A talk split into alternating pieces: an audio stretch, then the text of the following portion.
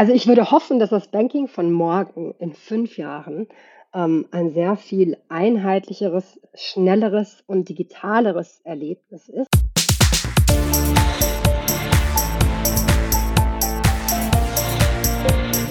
Plaudertaschen, der Podcast von Robin und Patrick über das Banking von morgen.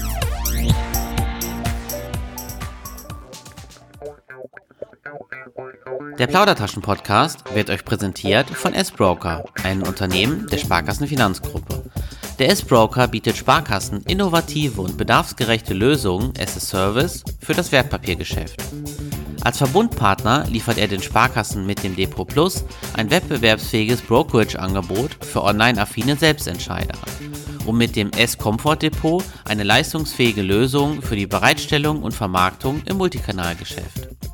So oder so konzentrieren sich Sparkassen auf das, was sie im Fokus haben, die Beratung und Betreuung ihrer Kunden. Der S-Broker kümmert sich gerne um den Rest. Hi und herzlich willkommen zu einer neuen Folge des Plaudertaschen Podcasts. Mein Name ist Robin Nehring und gemeinsam mit Patrick Fritz reden wir in jeder Folge über das Banking von morgen. Wir freuen uns sehr, dass ihr heute zuhört. In der heutigen Folge haben wir Lena Hackelöhr zu Gast. Lena war unter anderem für das Deutschlandgeschäft des schwedischen Fintech-Riesen Klarna verantwortlich und hat nach sieben Jahren Klarna vor knapp vier Jahren mit Bright Payments ihr eigenes Fintech mit Sitz in Stockholm gegründet. Bright legt den Fokus auf Instant Payments, also Auszahlungen in Echtzeit und hat bereits diverse Kooperationen mit Einzelhändlern und Zahlungsdienstleistern. Mit Lena wollen wir in dieser Folge nicht nur auf Bright schauen, sondern auch auf Schweden als Fintech-Markt, ihren Weg zur Gründung von Bright und Lehren aus der Zeit bei Klarna sowie ihren Blick aufs Banking von morgen. Also einiges vor uns. Lena, ich freue mich, dass du äh, zu Gast bei uns bist. Wie geht's dir und äh, ja, wo treffen wir dich gerade an? Guten Morgen. Mir geht's sehr gut. Vielen Dank. Ich bin gerade in Stockholm ähm, im tief verschneiten Stockholm, wo wir heute tatsächlich alle von zu Hause aus arbeiten dürfen, ähm, weil es eine Wetterwarnung gibt für die Stadt heute. Ja, von meiner Seite auch. Schönen guten Morgen, Lena. Ähm, ich glaube, Wetterwarnung in Stockholm bedeutet nochmal was anderes als hier in Detmold. Also weiß ist es hier auch und äh, alle, alle haben gefühlt Chaos, aber ich glaube, hier ist dann zwei Zentimeter Schnee. Das ist nochmal so ein bisschen was anderes, weil wir einfach auch andere Sachen gewöhnt sind. Ja, Robin hat es gerade in seiner Einleitung schon äh, erzählt. Wir wollen ja heute mal über deinen beruflichen Weg sprechen ähm, und natürlich auch über äh, dein aktuelles Unternehmen und äh, vielleicht zum, zum Abholen für unsere Hörerinnen und Hörer. Ähm, erzähl uns doch mal gerne, welche Stationen du so durchlaufen hast bisher in deinem, in deinem beruflichen Werdegang und ja, was dich vielleicht auch besonders dabei geprägt hat. Ja, also meine Reise, im, ähm, also meine berufliche Reise hat eigentlich angefangen hier in Stockholm ähm, 2010, als ich relativ frisch von der Uni bei Klarna angefangen habe. Klarna war damals noch ein sehr junges Fintech, also eigentlich ein sehr auf Skandinavien fokussiertes Fintech, also noch sehr weit davon entfernt äh, von dem, was man heute kennt und hat vor allem Rechnungskauf online gemacht. Ähm, zu einem Zeitpunkt, wo es noch sehr viel Skepsis gab bei Verbrauchern, was Online-Einkäufe angeht. Also daran merkt man, wie lange das schon her ist. Ähm, und wir haben dann relativ ähm, früh versucht, auch den deutschen Markt und auch zum Beispiel den niederländischen Markt dann aufzubauen. Und da war ich dann tatsächlich sehr stark involviert. Ich war hier in Stockholm am Headquarter von Klarna ähm, für das internationale Marketing zuständig und habe ähm, in dem Zusammenhang natürlich dann auch sehr intensiv mit Deutschland gearbeitet weil ich natürlich auch Deutsch spreche, das lag da nah. Ähm, und habe da sieben Jahre lang ähm, verbracht. Also von einem Zeitpunkt, wo wir noch gar keine Kunden hatten, ähm, also wenn wir uns auf den deutschen Markt fokussieren, ähm, bis zu, glaube ich, fast 25 Millionen ähm, zum Schluss, als ich dann irgendwann gegangen bin. Ich habe dann weitergemacht im Bereich ähm, Buy Now Pay Later, bin also der Branche und auch, auch dem Segment treu geblieben, habe dann äh, Clearer Financial Services geführt. Das ist ein anderes äh, Fintech, auch hier in Stockholm, ein bisschen anderer Hintergrund, börsennotiert ähm, auch mehr auf den Bereich noch Consumer Lending fokussiert. Habe das dann nochmal äh, zwei Jahre lang gemacht und habe dann vor mittlerweile knapp drei Jahren Bright Payments gegründet, auch hier in Stockholm. Und bei Bright Payments ähm, fokussieren wir uns auf Echtzeitzahlungen, ähm, powered by Open Banking. Das heißt, wir lassen Kunden im Grunde genommen ihr, ihr Konto nutzen, um Online-Zahlungen ähm, auszuführen im Shopping-Kontext, also immer zwischen quasi irgendeiner Form von Online-Retailer, Online-Shop oder dergleichen ähm, und einem Verbraucher, also kein Peer-to-Peer-Payments zum Beispiel. und ähm, machen das mittlerweile ganz erfolgreich in fast 21 Märkten in Europa. Es sind ein Team von ja, fast 100 Leute jetzt mittlerweile, nicht nur hier in Stockholm, auch in Spanien, ähm, in Deutschland, ähm, im Baltikum, also mittlerweile auch deutlich verstreuter. Also kann man sagen, in Summe habe ich meine ganze Karriere bisher, fast 13 Jahre, äh, ausschließlich im Bereich Fintech ähm, verbracht, immer Consumer-Facing Fintech die ganze Zeit. Hm. Jetzt erinnere ich mich noch äh, vor ein paar Wochen, als wir unser Vorgespräch gemacht haben. Ähm, da warst du, glaube ich, gerade in Spanien in eurem Office. Ähm, da, da haben wir auch darüber gesprochen, dass du äh, Deutsche und Schwedin äh, zugleich bist. Jetzt treffen wir dich gerade in Stockholm an. Ähm, also sehr, sehr international in Europa äh, unterwegs. Schlägt dein, dein Herz denn auch für, einen, für ein besonderes Land oder bist du quasi dadurch, dass du so viel auf Reisen bist, äh, überall zu Hause? Nein, ich fühle mich schon vor allem auch in Deutschland und in Schweden tatsächlich zu Hause. Ähm, das sind meine Hauptfixpunkte sozusagen. Ich bin ja in Deutschland geboren und aufgewachsen, habe aber den größten Teil meines Erwachsenenlebens tatsächlich in Schweden verbracht ähm, und bin deswegen auch doppelte Staatsbürgerin. Und das sind schon so die beiden Länder, ähm, in denen ich mich am meisten zu Hause fühle. Wobei mittlerweile Spanien ist, ist auch ein großes Office, deswegen bin ich auch viel da. aber das fühlt sich immer noch so ein bisschen an wie Urlaub, muss ich gestehen. Das liegt wahrscheinlich auch am Wetter. ja gut, äh, da kommen nicht so oft dann die 30 Zentimeter Schnee über Nacht dann äh, zustande. Das kann ich gut verstehen. Ähm, wir haben ja jetzt auch schon äh, gehört, dass du, oder ich, ich würde jetzt mal so rein interpretieren, dass deine Stationen, die du bisher durchlaufen hast, die quasi den Weg so ein bisschen jetzt für, für Bright auch ähm, geebnet haben, dass du aus deinen Erfahrungen quasi dieses Ergebnis gezogen hast, dann auch selber zu gründen und äh, mit Bright an den Markt zu gehen. Du hast es eben kurz erwähnt. Äh, ihr treibt ja gerade das Thema Instant Payouts äh, voran. Ähm, vielleicht aber noch mal ein bisschen konkreter auch für unsere Hörerinnen und Hörerinnen, die noch noch keinen keinen Bezug so zu Bright haben. Äh, was macht ihr dort genau und ja, wodurch helft ihr auch den Kundinnen und Kunden dann im Endeffekt? Mhm. Genau, also wir machen bei Bright also nicht nur Instant Payment sozusagen, wo also ein Kunde an einen Online-Shop oder eine Plattform zahlt, sondern auch den umgekehrten ähm, Geldfluss sozusagen. Ähm, also wenn immer jemand oder eine, eine Plattform, ein Retailer oder ähm, ein Financial Service Provider Geld an einen Verbraucher auszahlen will. Und das ist ein Teil ähm, des, des Zahlungsökosystems in Europa, der, glaube ich, sehr viel ähm, versteckter noch ist als der Bereich Payments insgesamt.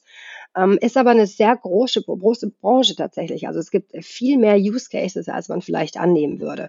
Also wir machen im Grunde genommen alles von Auszahlungen, von Versicherungen an Verbraucher, ähm, alles, was mit Entschädigung zu tun hat. Also wenn zum Beispiel jetzt eine Bahn zu spät kaum kommt, können wir das ähm, in Deutschland auch abbilden.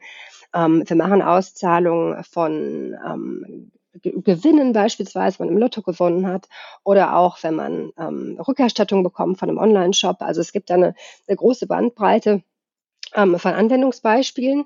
Und da, wo wir im Grunde genommen den Mehrwert bilden, ist, dass wir also auf der Plattform oder im Online-Shop integriert sind und dann ausgewählt worden werden als Auszahlungsmethode, nicht nur als Zahlungsmethode, sondern auch als Auszahlungsmethode und dann das Geld in Echtzeit ähm, dem Konto des Verbrauchers sozusagen gut schreiben können. In Echtzeit bedeutet also in der Regel binnen von zehn Sekunden und das in mittlerweile mehr als 21 Märkten äh, sogar, weil wir auch noch lokale ähm, Zusatzmärkte jetzt mittlerweile abbilden können. Was dazu führt, das ist natürlich, weil das noch relativ, also speziell in Deutschland, noch relativ neu ist, ähm, dass man das quasi online als Service bereitbestellt bekommt, ähm, dass es bei den, bei den Kunden eigentlich in der Regel sehr gut ankommt, weil es einfach ein sehr hohes Serviceempfinden ähm, auslöst. Du hast ja bei Klarna auch das Deutschlandgeschäft mitverantwortet und äh, das fiel, glaube ich, in die Zeit auch, wo, wo die Sofortübernahme dann auch kam. Also quasi genau das Gegenteil von dem, was er quasi jetzt macht, also Instant, Instant Payment, dass du quasi direkt über dein Konto dann, dann in Echtzeit bezahlst. Jetzt ist es ja genau das Gegenteil. Warum ist der Markt da noch so sagen wir mal, unvergeben, dass ihr mit Bright vor vier Jahren gesagt habt, hey, das machen wir jetzt, weil eigentlich ist ja total naheliegend, dass ich, dass ich, wenn ich die eine Seite mache, dass ich dann auch die andere Seite gut machen kann. Also das heißt, dass ich als, als Händler dann bei Klarna, bei Stripe oder wem auch immer dann bleibe. Wo sind da die Unterschiede? Mhm. Spannende Frage. würde man eigentlich meinen, stimmt, ähm, ist tatsächlich aber doch recht unterschiedlich. Ähm, also lustigerweise die gerade angesprochene Sofortüberweisung, mit der haben wir auch eine Kooperation tatsächlich in Deutschland. Wir sind nämlich die ähm, vorintegrierte Auszahlungsmethode ähm, für die Sofort. Genau für den Fall, falls ein Händler also nicht nur die Sofortüberweisung nutzen möchte, sondern eben auch die Echtzeitauszahlung, dann kommt das quasi von uns ähm, hinten dran, bekommt er das von uns quasi hinten dran mitgeliefert. So.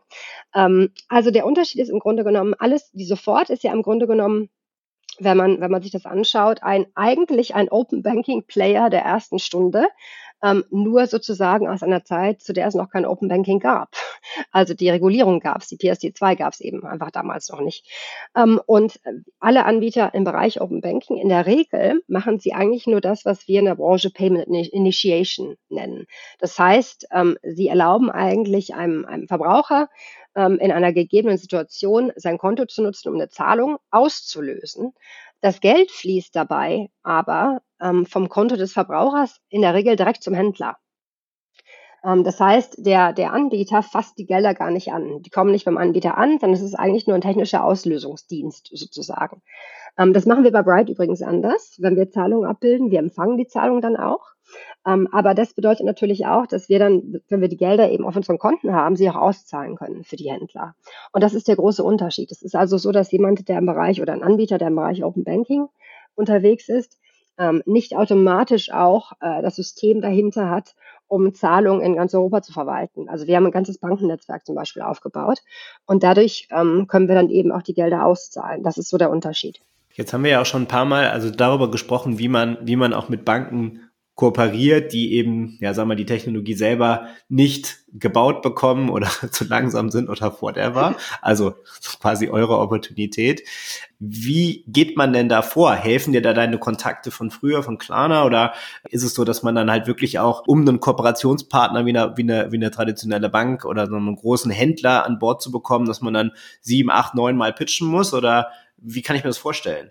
Also die Banken sind natürlich für uns in, in ähm, erster Linie Partner, was die Infrastruktur für die Zahlungsprozesse angeht, weniger natürlich die Kunden. Und da kann ich sagen, da gibt es extrem große Unterschiede. Ähm, also es ist natürlich auch so, dass jetzt die, die PSD2 als, als Regulierung und ja bald dann auch die PSD3 ähm, in erster Linie eben auch die Banken trifft.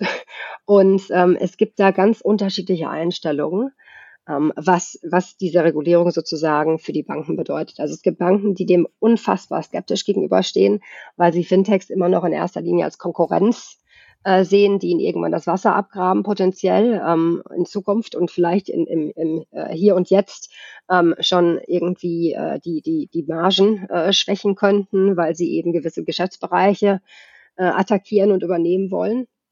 Und dann gibt es aber wiederum Banken, ähm, die ganz klar sehen, dass das die Zukunft ist und äh, auch da viel investieren wollen und dann auch gerne einen aktiven Dialog führen wollen, ähm, wie sie das quasi besser in die Bank integriert bekommen, ähm, wie sie da entgegen, also gegebenenfalls eben auch daran teilhaben können, ähm, an dem ja doch sehr stark wachsenden Bereich Open Banking. Also da gibt es ganz, ganz große Unterschiede. Und ähm, wir führen natürlich eine Vielzahl von Dialogen mit Banken und versuchen auch immer so ein bisschen eine andere Perspektive zu geben. Also es ist schon so, man merkt halt, dass natürlich eine traditionelle Bank ähm, keine Erfahrung damit hat, dass ihre Marke in so vielen unterschiedlichen Situationen eingebunden wird, ähm, wie das der Fall ist, zum Beispiel bei einem Zahlungsdienstleister, der in, in ne, Tausende von Online-Shops integriert wird. Und dann, also das können so einfache Sachen sein, wie einfach Richtlinien dafür zu haben, ähm, wie gewisse Dinge dargestellt werden, mit wem man zusammenarbeiten will oder nicht. Also es hat ja jeder Zahlungsdienstleister in Europa hat ja meistens eine Policy, die beschreibt, in welchen Segmenten er zum Beispiel nicht tätig ist.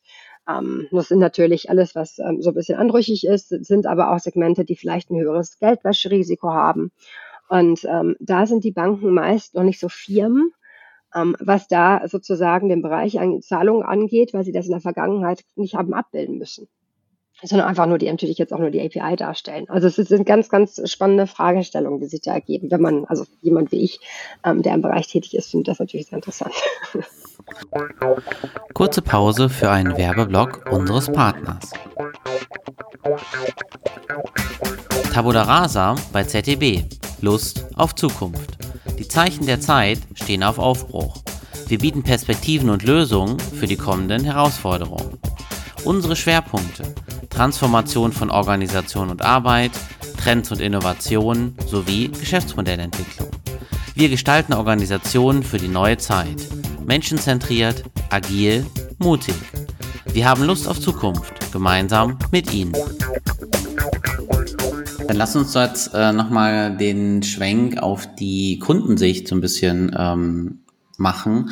Und zwar, äh, du, du hast eben ganz, äh, ganz schön beschrieben, dass ja gerade die, äh, die Echtzeitauszahlung noch, noch gar nicht so weit äh, verbreitet ist. Du hast äh, auch den ähm, Use Case angesprochen, äh, zum Beispiel, ich habe ich hab einen Lottogewinn und äh, ich kann den äh, direkt auszahlen. Ähm, jetzt gibt es aber auch Fälle, wo es vielleicht, also ein Lottogewinn ist natürlich was, was super Schönes, aber es gibt auch wahrscheinlich Fälle, wo die, die Kundinnen und Kunden einfach auf das Geld angewiesen sind und dann auch auf die mhm. Echtzeitauszahlung angewiesen sind. Zum Beispiel ähm, bei einer Auszahlung von einem Kredit, äh, von, einem, von einem Versicherungsfall, eine, eine Rückabwicklung von einem Verkauf zum Beispiel. Hm, vielleicht kannst du noch mal uns so ein bisschen näher bringen, was so die, die häufigsten Anwendungsfälle sind und ja, wo uns dieser Weg dann auch noch hinführt, einfach um die, die Kundinnen und Kunden da zu unterstützen. Mhm. Nee, also das, was du gerade angesprochen hast, das sind schon so die häufigen Fälle, ähm, in denen wir aktuell unterwegs sind. Also zum Beispiel, ähm, wenn wir jetzt von der Versicherung ausgehen, ähm, angenommen, du hast jetzt zu Hause einen Wasserschaden und die Versicherung hat den ähm, approved, dann können wir eben dafür sorgen, äh, dass das Geld sehr viel schneller bei dir auf dem Konto landet. Wie das in der Regel funktioniert ist, ähm, dass entweder äh, der Versicherer, wenn er die Kontoverbindung schon vorliegen hat, das direkt bei uns quasi API-based auslösen kann. Ähm, das heißt also, ne, konkret gesagt, dass der Mitarbeiter sozusagen die Zahlung freigibt und die dann eben nicht ähm, über vielleicht ein, ein Finance-Team ähm, über mehrere Tage verarbeitet wird, sondern eben direkt ausgezahlt wird vom Kundendienst im, im Backoffice sozusagen. Oder was wir in Schweden aber zum Beispiel sehr viel häufiger machen, was ein bisschen damit zu tun hat, ähm, dass die Zahlungsflüsse ja anders funktionieren und die Zahlungs ähm, Läufe, wenn jetzt ein Verbraucher seine normale Versicherungsprämie zahlt, ähm, das nicht unbedingt wie in Deutschland jetzt vielleicht per Lastschrift passiert. Ähm, was wir da machen ist, ähm, dass zum Beispiel die Versicherung einfach eine E-Mail rausschickt an den Kunden und ihm mitteilt oder ihr mitteilt, ähm, der Versicherungsfall ist jetzt freigegeben, dann wird auf die E-Mail geklickt, man landet dann auf einer Seite, meistens auf der Seite der Versicherung, wo dann sozusagen unser Bright Interface geladen wird und da ähm, geben wir quasi dem, dem Kunden oder der Kundin die Möglichkeit, sich für Open Banking ähm, in seiner oder ihrer Bank zu identifizieren und eben das Konto zur Auszahlung auszuwählen und binnen von, ja, in der Regel in Schweden sogar weniger als zehn Sekunden ist das Geld dann auch tatsächlich auf dem Konto. Das ist so das typische Customer Experience. Ähm, also im Grunde genommen könnte man argumentieren, es fühlt sich so ein bisschen so an, als hätte man sich das Geld selbst ausgezahlt. und so ist es auch, natürlich vorher freigegeben von der Versicherung. Ähm, das hat den Vorteil natürlich, dass es nicht nur sehr schnell geht, sondern auch, dass da ähm, Zahlungsdreher und dergleichen vermieden werden, wenn man jetzt eine Bankverbindung bereitstellen ähm, möchte und muss sie entweder manuell eingeben oder man muss sie gegebenenfalls auf der Versicherung bereitstellen, ähm, hat das natürlich auch Fehlerpotenzial. Das ist dann quasi komplett weg. Du hast es eben angesprochen, ne? das Thema Open Banking ermöglicht ja schon auch neue, schnellere Möglichkeiten. Äh, wir haben ja in einigen Folgen zuvor auch äh, mit unseren Kollegen von der Wallace gesprochen ähm, und die, die haben so ein bisschen erzählt, wo, wo gerade auch der Markt steht. Wie ist so dein Blick auf, äh, ja, auf das ganze Themenfeld? Das ist ja doch sehr breit und irgendwo auch ein Buzzword. Wo stehen wir da gerade, äh, sagen wir, auf einer Skala von eins bis zehn? Und was sollten aus deiner Sicht, äh, jetzt vielleicht auch ein bisschen biased, aber Banken jetzt eigentlich tun? Also ich glaube, wo wir stehen, ist, wir stehen definitiv noch sehr am Anfang. Ne? Also es ist jetzt so, ähm, das Thema ist jetzt ein paar Jahre alt, ist jetzt gerade im Markt gelandet. Es gibt jetzt eine Reihe von verschiedenen ähm, Fintechs, die unterschiedliche Bereiche auf dem Spektrum Open Banking ähm, abbilden. Bright ist jetzt natürlich sehr stark auf den Bereich Payments fokussiert. Es gibt ja aber noch andere Use Cases, die auch sehr spannend sind. Ähm, beispielsweise so Themen wie ähm, Echtzeit. Ähm, Kreditprüfung, also das, was die Schufa, glaube ich, in Deutschland ähm, als bekanntester Anbieter anbietet, das kann man natürlich auch mittlerweile in Echtzeit abbilden, wenn man ähm, sozusagen den Kontoblick durchführt und sich ein, äh, ein Konto des Verbrauchers anschaut. Also im Grunde genommen, da stehen wir noch ähm, sehr weit am, sehr am Anfang ähm, in meinen Augen. Ähm, liegt aber auch daran natürlich, dass es im Bereich Fintech in der, in der Landschaft immer noch diverse ähm, Mittelmänner gibt, die es natürlich auch noch gilt einzubeziehen. Einzu, ähm, also zum Beispiel bei uns jetzt im Bereich Payments spielen die PSPs eine ganz wichtige Rolle. Das heißt, es wird noch dauern, bis das Thema am Markt ähm, sich fester etabliert hat, ähm, in meinen Augen jedenfalls.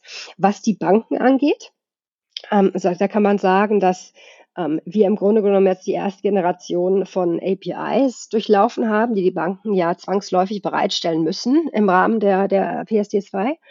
Ähm, und da ist es schon so, dass man merkt, dass ähm, dass es wirklich noch ähm, in den Kinderschuhen steckt. Ne? Also die, die APIs sind wenig standardisiert. Das ist in Europa ein großes Problem, ähm, speziell für uns als äh, so, sogenannten TPP, also als Third-Party-Provider, der auf die, auf die Bankeninfrastruktur natürlich dann aufbaut mit seiner Technologie. Ähm, das heißt, da gibt es teilweise ganz unterschiedliche Ansätze. Ähm, es gibt immer wieder ähm, Funktionalitäten, die korrigiert werden müssen. Das wird natürlich besser mit der Zeit, aber zum Beispiel, um ein konkretes Beispiel zu nennen, am Anfang, als ich die Firma gegründet hatte, hatten wir noch Banken, die haben also nicht nur ähm, die äh, Gehaltskonten sozusagen oder die Girokonten, sagt man, glaube ich, in Deutschland, ähm, bereitgestellt sozusagen über die API, sondern eben auch ähm, diverse andere Konten, ähm, beispielsweise ähm, wenn man jetzt ein Sparkonto hat, von dem man ja keine Auszahlungen auslösen will in der Regel online oder sogar noch andere Kontoklassen, ähm, die sind dann auch alle mitgegeben worden in der API.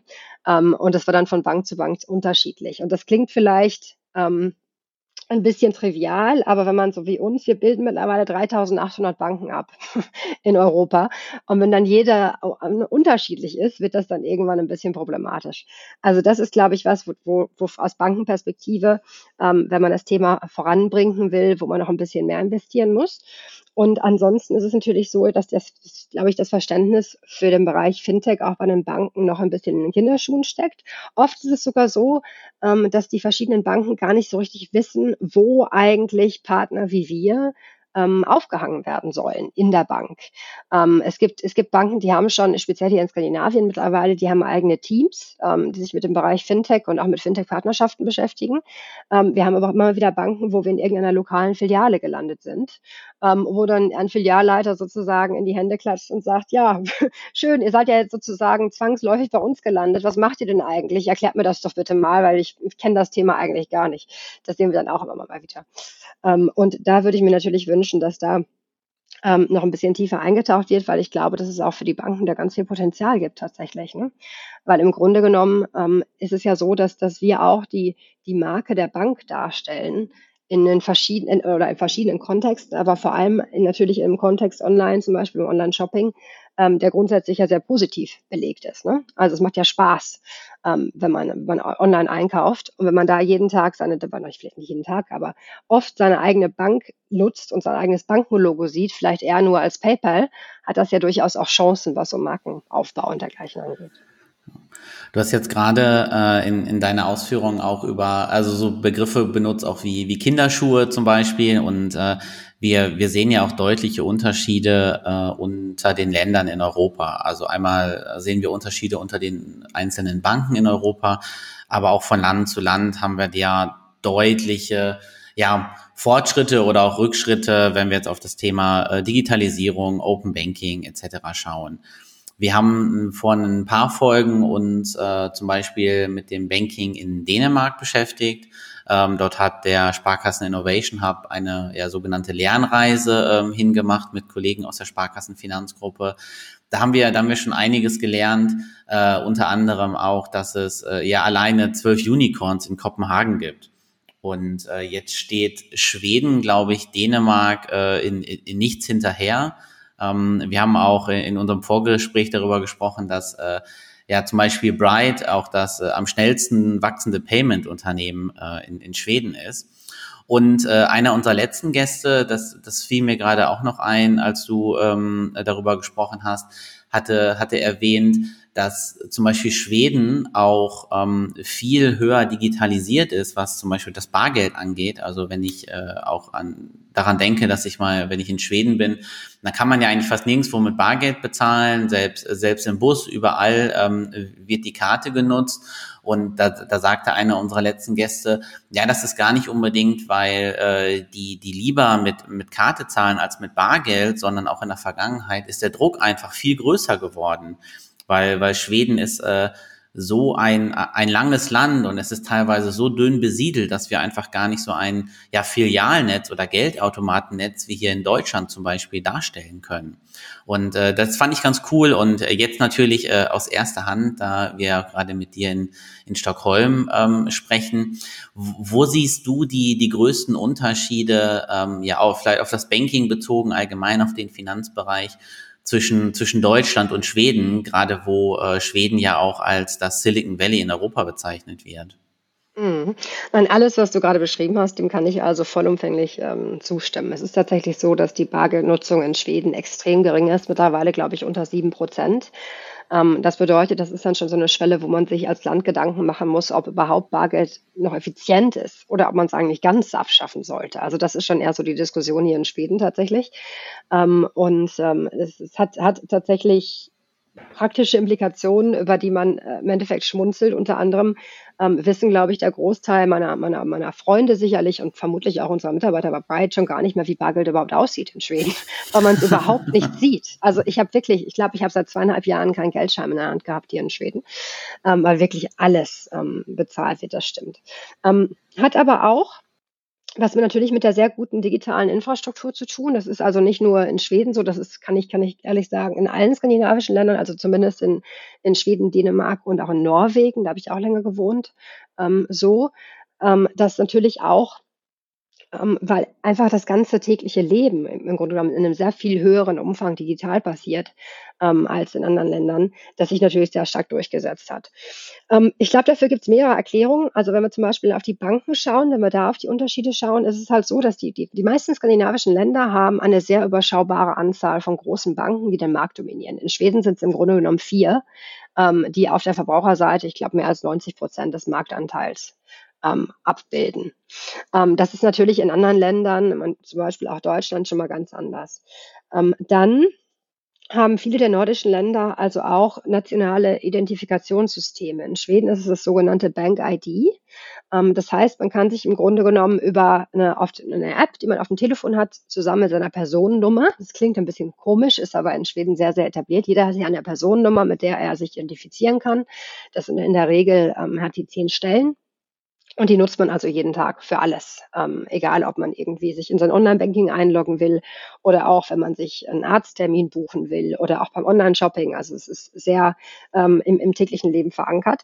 Und ähm, die macht also die, die, Identifikation online sehr, sehr einfach. Ähm, und dann eben auch das User Experience ähm, im Bereich Online-Banking, aber eben auch im Bereich Online-Payments ähm, oder auch anderen Lebensbereichen.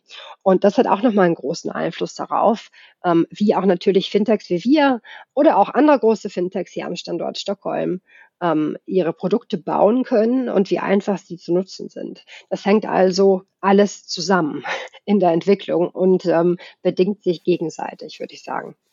Ja, sehr cool. Das ist vielleicht auch ähm, ein, ein perfektes Schlusswort am Ende der Folge. Ich habe tatsächlich aber noch ein, eine Frage und zwar äh, schließt so ein bisschen an das an, was du gerade gesagt hast. Und zwar, wie würdest du in einem Satz beschreiben, wie in fünf Jahren das Banking aussieht? Also ich würde hoffen, dass das Banking von morgen in fünf Jahren ähm, ein sehr viel einheitlicheres, schnelleres und digitaleres Erlebnis ist, als es das heute ähm, der Fall ist. Und dass wir uns auch in Deutschland eine Entwicklung erhoffen können, wie wir das in anderen europäischen Märkten gesehen haben, wo also das Online-Banking der Standard ist und äh, alles andere im Grunde genommen die Ausnahme. Weil das ist nämlich ein großer Unterschied, den ich sehe ähm, zwischen Deutschland und Schweden tatsächlich. Ja, das, äh, das nehmen wir gerne äh, auch nochmal mit und an unsere Hörerinnen und Hörer auch an äh, als Appell. Also wir haben, glaube ich, noch einiges zu tun. Ich glaube, äh, Robin und ich, wir sind ja äh, täglich damit beschäftigt. Äh, wir sind da an, an vielen Stellen schon auf einem guten Weg, ähm, sehen aber um uns herum, dass da noch deutlich mehr geht, gerade auch hier in Europa. Also wir müssen gar nicht auf, auf andere Kontinente da schauen. Ähm, aber ich fand spannend, dass wir mal deinen Einblick in, in Bright bekommen haben, auch dass wir über die Unterschiede zwischen Deutschland und Schweden gesprochen haben. Und ja, darf mich an dieser Stelle ganz herzlich bei dir bedanken, dass du unser Gast warst, Lena. Ja, ganz herzlichen Dank, dass ich dabei sein durfte. Das hat viel Spaß gemacht. Falls ihr, liebe Hörerinnen und Hörer, auch äh, noch interessante Inhalte für Folgen habt, dann meldet euch gerne bei uns über mail at plaudertaschen-podcast.de. Wir freuen uns natürlich wie immer äh, auf Feedback über unsere Social-Media-Kanäle und hören uns dann in der nächsten Folge. Macht's gut. Ciao. Ciao.